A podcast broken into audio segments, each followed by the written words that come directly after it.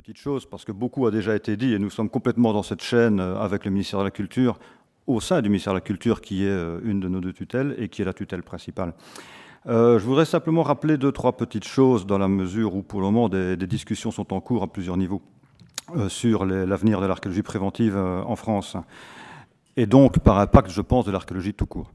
Euh, un point important, premièrement, c'est la dimension scientifique de l'Institut national de recherche archéologique préventive, qui, euh, tous les ans, consacre environ 130 équivalents temps plein, nous parlons en équivalent temps plein, oui, euh, à, des, à, des, aspects de recherche scientifique, c'est-à-dire au-delà des opérations de diagnostic et de fouille. Lesquelles opérations de fouille, comme cela a été dit, se concluent inévitablement et heureusement par un rapport de fouille. Donc au-delà de la remise du rapport de fouille, 130 euh, équivalents temps plein travaillent euh, annuellement sur des aspects liés essentiellement euh, selon deux axes. Le premier, c'est l'étude de corpus. Il y a un mobilier considérable qui est exhumé annuellement en France grâce à l'archéologie préventive en grande partie. Et il faut évidemment non seulement étudier, mais rendre disponible, euh, j'y reviendrai, ce, corpus à la communauté des chercheurs, mais également au-delà à la communauté citoyenne par le biais de publications et de valorisation culturelle. Euh, le deuxième axe est donc la, publication scientifique. C'est un axe fort porté par l'INRAP depuis euh, quasiment sa création. on ne peut évidemment se satisfaire de fouiller 3, 4, 500 sites archéologiques par an et de ne pas vouloir les publier. L'exhaustivité est peut-être utopique, en tout cas on, cherche euh, à l'atteindre le plus possible. Euh, un second point qui est extrêmement important pour euh, la dimension de l'INRAP en tant qu'institut de recherche est également son rôle national. Ce rôle national a été voulu par le législateur en 2001 et en 2003. il faut se rappeler qu'il faut toucher aux lois avec une main tremblante. Et ce rôle national était également un rôle fédérateur. Le, législateur, aussi bien en 2001 qu'en 2003, malgré la réforme de la loi ouvrant les fouilles à la concurrence, les fouilles archéologiques à la concurrence, plus rapidement que les chemins de fer, ce, rôle fédérateur est, extrêmement important parce que l'INRAP est quasiment le seul institut français sur le territoire national qui transcende les frontières administratives, qui sont évidemment très très loin des frontières chronoculturelles de l'archéologie et des périodes archéologiques que nous fouillons au quotidien. C'est extrêmement important, ce rôle de fédérateur national. Et euh, deux exemples rapidement. Le premier sur des aspects de recherche scientifique. Nous avons lancé un certain nombre d'enquêtes, ce qu'on appelle les enquêtes nationales, dont une va être publiée maintenant dans les semaines qui viennent. Je vous invite à, lire ce bel ouvrage CNRS édition INRAP sur l'âge du fer. C'est une enquête qui a été menée conjointement avec euh, deux services régionaux de l'archéologie, euh, Champagne-Ardenne et Bretagne, dont je salue ici le responsable. Euh, un autre projet extrêmement important et dont euh, j'ai avec plaisir constaté qu'il était également en germe au Comité national de l'archéologie, c'est un projet de plateforme archéologique nationale que, nous avons euh, souhaité démarrer et sur lequel nous avons euh, un accord euh, du ministère de la Culture et, je pense une forte application du ministère de la Culture sur ce sujet.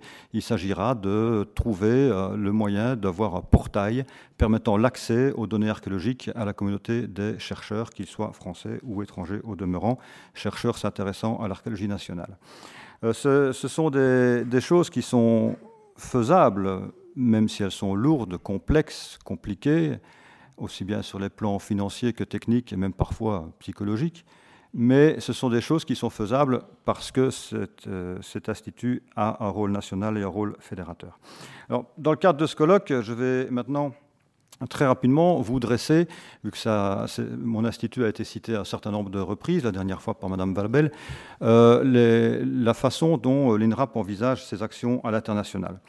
Euh, il faut constater, cela a également été dit ce matin, que nous sommes actuellement, par rapport à pas mal de pays étrangers, à la conjonction d'une demande forte d'un certain nombre de pays étrangers, de pays en voie de développement, d'une demande forte pour ce qui est, comme le disent nos collègues anglo-saxons, cultural heritage, tout ce qui est valorisation patrimoniale. On a parlé également d'identité, de construction, d'aide de l'archéologie à la construction de l'identité nationale. Euh, un aparté sur ce sujet, je suis parfois un peu méfiant. Euh, l'identité nationale n'est parfois en contradiction, enfin, les données archéologiques sont, peuvent être parfois en contradiction avec l'identité nationale. On a un certain nombre de, cas et il faut là aussi y aller avec une certaine prudence. Mais c'était juste ma, remarque philosophique du jour. Euh, les préoccupations d'un certain nombre de ces pays euh, sont à la rencontre, pour ce qui est de la France, d'une excellence française en archéologie préventive. Cette excellence française en archéologie préventive, je crois qu'elle est, euh, reconnue de tous, euh, en interne, c'est-à-dire au niveau national comme en externe. Je, je, voyage pas mal et nous sommes, en archéologie préventive française, très sollicités, regardés avec intérêt et dans un certain nombre de pays, pas très, proche, pas très loin pardon, du nôtre, même enviés sur ce sujet d'archéologie préventive. Et donc, je crois que nous avons euh, collectivement intérêt, pour euh, rebondir sur ce qui a été dit par Mme Griot ce matin, à participer à la valorisation des, compétences françaises à l'étranger, à la valorisation de l'excellence française à l'étranger. Alors, nous avons un certain nombre d'actions que, nous menons pour, euh, pour ce faire, actions qui sont il faut bien le dire, et même si je m'adresse ici à un parterre composé essentiellement d'archéologues travaillant à l'étranger, par définition, dans le cadre de ce colloque, les actions que nous menons au sein de l'INRAP, euh, au niveau de l'INRAP, sont réduites au niveau de l'étranger, notre mission principale étant évidemment l'archéologie préventive sur le territoire national, lequel inclut les, les, DOM, euh, les, les TOM, euh, toutes les, les régions, enfin les DROM, comme on dit maintenant, je crois, si mon, cursus administratif n'est pas tout à fait au point, mais je crois qu'on appelle ça des DROM maintenant, dont la Guyane, euh, vu qu'on parlait de l'Amérique latine tout à l'heure.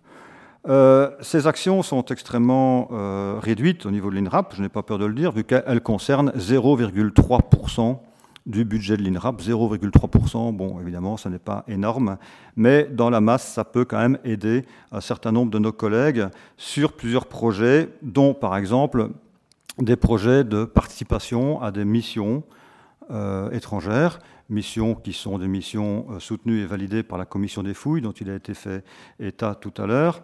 Euh, nous avons, sur 2013, collaboré et participé à 34 de ces, missions à l'étranger, dans un certain nombre de pays, dans, dans, plus, de 20, dans plus de 20 nations différentes.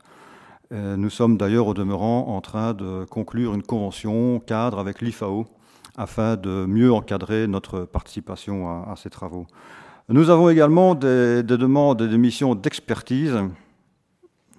Nous avons également des demandes et des missions d'expertise euh, à l'étranger, demandées par, euh, demandées par des institutions étrangères ou par des institutions françaises. Euh, la dernière étant une demande de l'ambassade de France en Ukraine afin d'expertiser un cimetière euh, trouvé dans les faubourgs de Sébastopol et qui s'est avéré être un cimetière euh, militaire français de la guerre de Crimée.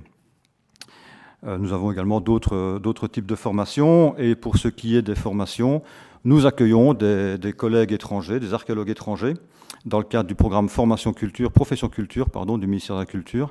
Et nous avons pour le moment en France deux collègues cambodgiens qui travaillent sur le site d'Angkor, dont il a été fait état d'ailleurs plusieurs fois ce matin. Euh, deux collègues qui travaillent pour euh, l'autorité Apsara. Nous avons également un certain nombre d'autres actions qui sont la réalisation de fouilles préventives à l'étranger et qui sont euh, l'occasion de à la fois présenter l'excellence archéologique française à l'étranger, mais également de former des professionnels étrangers sur place, sur leur site. Nous avons une fouille en cours actuellement à Angkor, sur les pistes, euh, enfin sous les futures pistes de l'aéroport de Siem Reap, et une fouille actuellement également en cours à Alger, place des Martyrs, à l'emplacement d'une future station de métro. Euh, l'équipe INRAP sur place est relativement réduite, c'est à chaque fois une ou deux personnes, parfois trois, donc des petites équipes, mais qui assument un rôle essentiellement de transfert de savoir-faire et de transfert de, de techniques et de technologies. Donc voilà en gros ce que je voulais, euh, vous présenter sur les, actions de l'Institut national de recherche archéologique préventive. En France, cela avait déjà été largement évoqué, et donc un peu euh, à l'étranger. Merci.